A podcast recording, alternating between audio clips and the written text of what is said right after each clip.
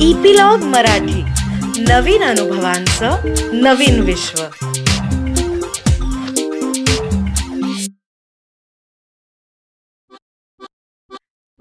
नमस्कार मी Reema Amrapurkar. Epilogue media बरोबर घेऊन आली आहे गोष्टींचा खजिना ज्याला आम्ही नाव दिलंय बायोस्कोप.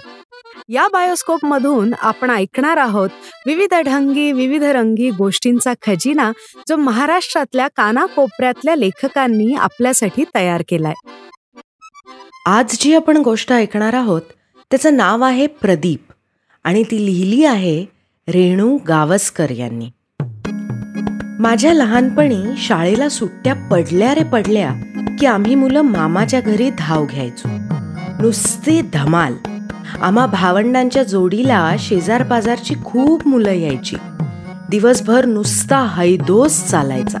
दुपारी तसं अजिबात पडायला मिळत नाही शांतपणे. असं म्हणत मोठी माणसं आम्हाला चांगलीच चमकवायची. मग शांतपणे खेळायचं म्हणून पत्त्यांचा डाव सुरू व्हायचा. मात्र तासाभरातच या शांत खेळाचं रूपांतर हलकल्लोळात व्हायचं इतकी भांडणं या पत्त्याच्या डावात दडलेली असायची. या खेळाच्या गदारोळातच प्रदीप मला पहिल्यांदा भेटला. प्रदीप माझ्यापेक्षा तीन एक वर्षांनी तरी लहान होता. पहिल्यांदा भेटला तेव्हा असेल दहा एक वर्षांचा. प्रदीप स्वभावानं फार चांगला होता. खूप कमी भांडायचा. सगळ्यांना समजून घ्यायचा. पण त्याहून महत्त्वाचं म्हणजे त्याला लहान मुलं आवडायची. आमची भांडणं सुरू झाल्यावर हळूच उठून तो त्या मुलांना खेळवायला जायचा. हळूहळू मामा मामीच्या तोंडून प्रदीपच्या घरची परिस्थिती समजत गेली. इतक्या हसऱ्या खेळकर मुलाच्या घरात आणि मनात सुद्धा खोलवर दुःख दडलेलं असेल याची जराही कल्पना मला आली नाही. मलाच कशाला माझ्याबरोबरीनं खेळणाऱ्या माझ्या भावंडांना देखील आली नाही. प्रदीपचे वडील कमालीचे व्यसनी होते. दारूच्या व्यसनामुळे रंगाच्या कारखान्यात असलेली त्यांची उत्तम नोकरी सुटली होती. आई मुळातच मंद व्यक्तिमत्वाची.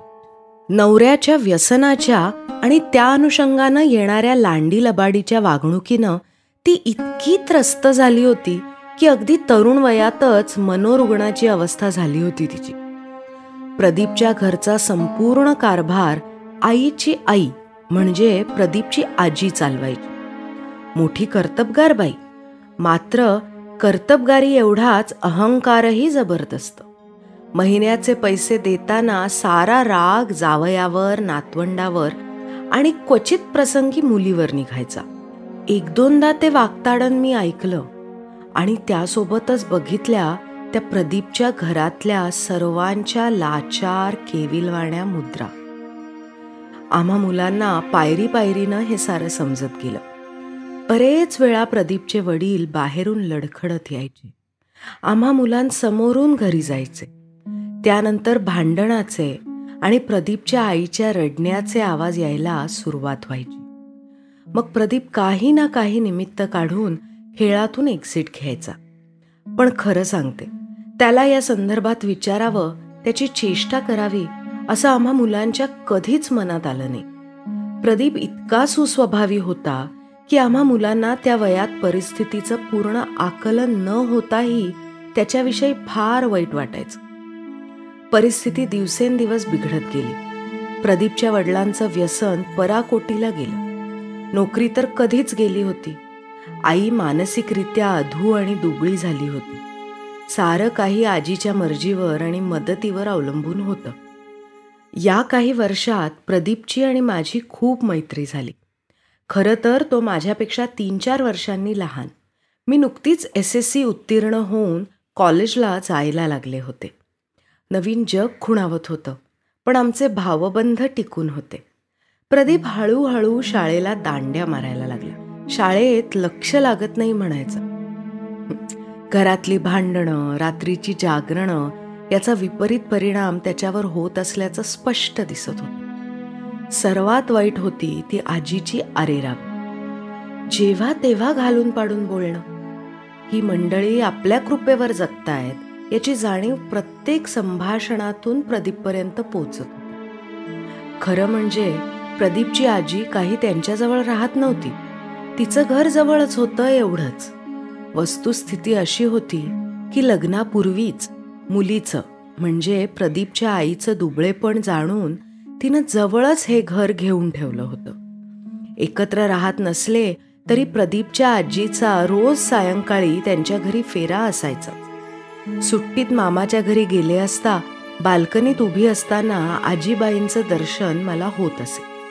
त्यानंतर शिव्या शापही ऐकू येत. याचा अपरिहार्य परिणाम व्हायचा तो झालाच. प्रदीपची शाळा तर सुटलीच पण मुलांच्या वेगवेगळ्या टोळक्यांमध्ये तो दिसायला लागला. टोळक्यातली भांडणं मारामाऱ्या तर नित्याच्या झाल्या. प्रदीपनं लवकरच स्वतःची गँग स्थापन केली. कालपर्यंत किडकिडीत अशक्त असा प्रदीप एका गँगचा म्होरक्या झाला. त्यानंतर दहा वर्षातच प्रदीपचा मृत्यू झाला. दहा वर्षातली त्याची वाटचाल बघता जे झालं ते काही फार अनपेक्षित नव्हतं. तरीही प्रदीपचा मृत्यू मला कायमचा चटका लावून गेला. मधल्या दहा वर्षांच्या काळात अनेक घटना घडल्या.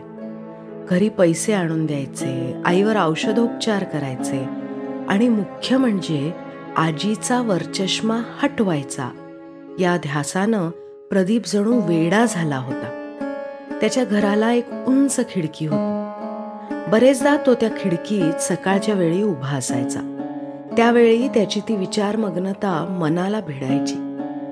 आणखी एक गोष्टही मला ठळकपणे आठवते ती म्हणजे या एवढ्या वाईट काळातही प्रदीप घरात कधी भांडला नाही. वडिलांना त्यानं कधी दुरुत्तर केली नाही. उलट वेळ मिळाल्यावर आसपासच्या लहान मुलांशी तासन तास खेळायचा. त्यांना खाऊ आणून द्यायचा. आता हे सारं आठवताना वाटतं खूप गुणी मुलगा होता तो.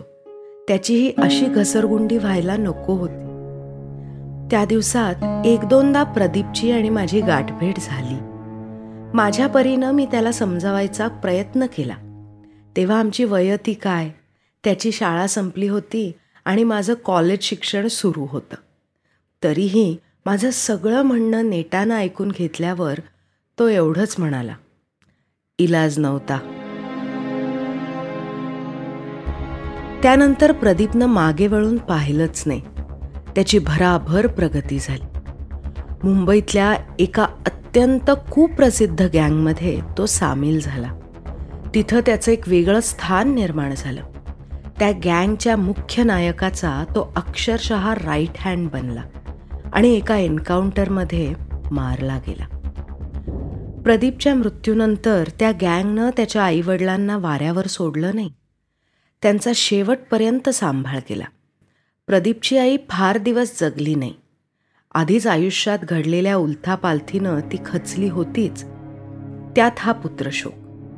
प्रदीपचे वडील मात्र प्रदीपच्या जाण्यानंतर बराच काळ जगले. मुख्य म्हणजे मुलाच्या जाण्यानं त्यांच्यामध्ये एक अभूतपूर्व बदल घडून आला.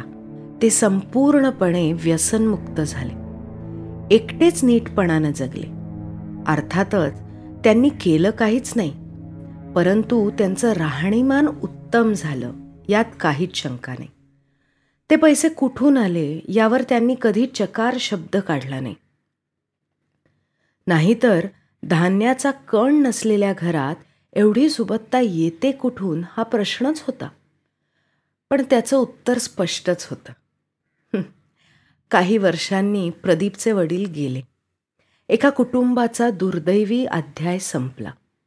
पण त्या अध्यायानं निर्माण केलेले प्रश्न संपले नाही. ते अनुत्तरितच राहिले. प्रदीप इतक्या अकाली का गेला? हा त्याचा त्यानं ओढावून घेतलेला मृत्यू म्हणायचा की परिस्थितीनं घेतलेला बळी? पुढं सामाजिक क्षेत्रात आल्यावर प्रदीप सारख्या परिस्थितीच्या फेऱ्यात सापडलेल्या अनेक मुलांशी परिचय झाला. त्या त्यावेळी प्रदीपची आठवण तर व्हायचीच. त्याचा मृत्यू टाळता आला असता का असं मात्र वाटत राहिलं. योग्य समुपदेशन शाळेतल्या शिक्षकांचा पाठिंबा नातेवाईकांचा प्रेमळ आधार त्याच्या वडिलांच्या व्यसनमुक्तीसाठी प्रयत्न या सर्वांच्या आधारानं प्रदीप वाचू शकला असता असं मला खात्रीनं वाटतं. प्रदीपच्या उदाहरणानं त्या वयातही माझ्या मनात अनेक प्रश्नचिन्ह उभी राहिली. अगदी त्या वयातही जेव्हा फारसं काही कळत नव्हतं तेव्हाही प्रदीपचं आयुष्य फार भयानक होतं हे माझ्या लक्षात आलं. प्रदीपच्या उदाहरणानं त्या वयातही माझ्या मनात अनेक प्रश्नचिन्ह उभी राहिली. अगदी त्या वयातही जेव्हा फारसं काही कळत नव्हतं तेव्हाही. प्रदीपचं आयुष्य फार भयानक होतं. हे माझ्या लक्षात आलं. प्रदीप अतिशय सुस्वभावी होता बुद्धिमान होता. परिस्थितीनं त्याला गुन्हेगारीच्या मार्गावर नेऊन सोडलं. मला आठवतंय प्रदीपला मी एकदाही मारामारी करताना बघितलं नाही. तरीही तो या गुन्हेगारीच्या क्षेत्रात गेला आणि तिथंच संपून गेला. केवढा हा विरोधाभास.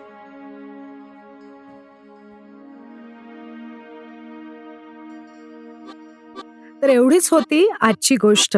आणि लवकरच आम्ही पुढची गोष्ट घेऊन येऊ आणि त्याची माहिती तुम्हाला मिळण्यासाठी इपिलॉग मीडिया वेबसाईटवर किंवा तुमच्या आवडत्या पॉडकास्ट ॲपवर जसं की Jio Saavn Apple Google podcast Castbox याच्यावर तुम्ही आम्हाला सबस्क्राईब करायला विसरू नका. आणि तुमच्या मित्रमंडळींबरोबरही हा अनुभव नक्की शेअर करा आणि त्यांनाही सबस्क्राईब करायला लावा. म्हणजे तुम्हाला एकत्र ह्या अनुभवांची मजा लुटता येईल. तसंच सोशल मीडियावर ॲट इपिलॉग मीडिया मध्ये कमेंट्स किंवा डीएम नक्की करा.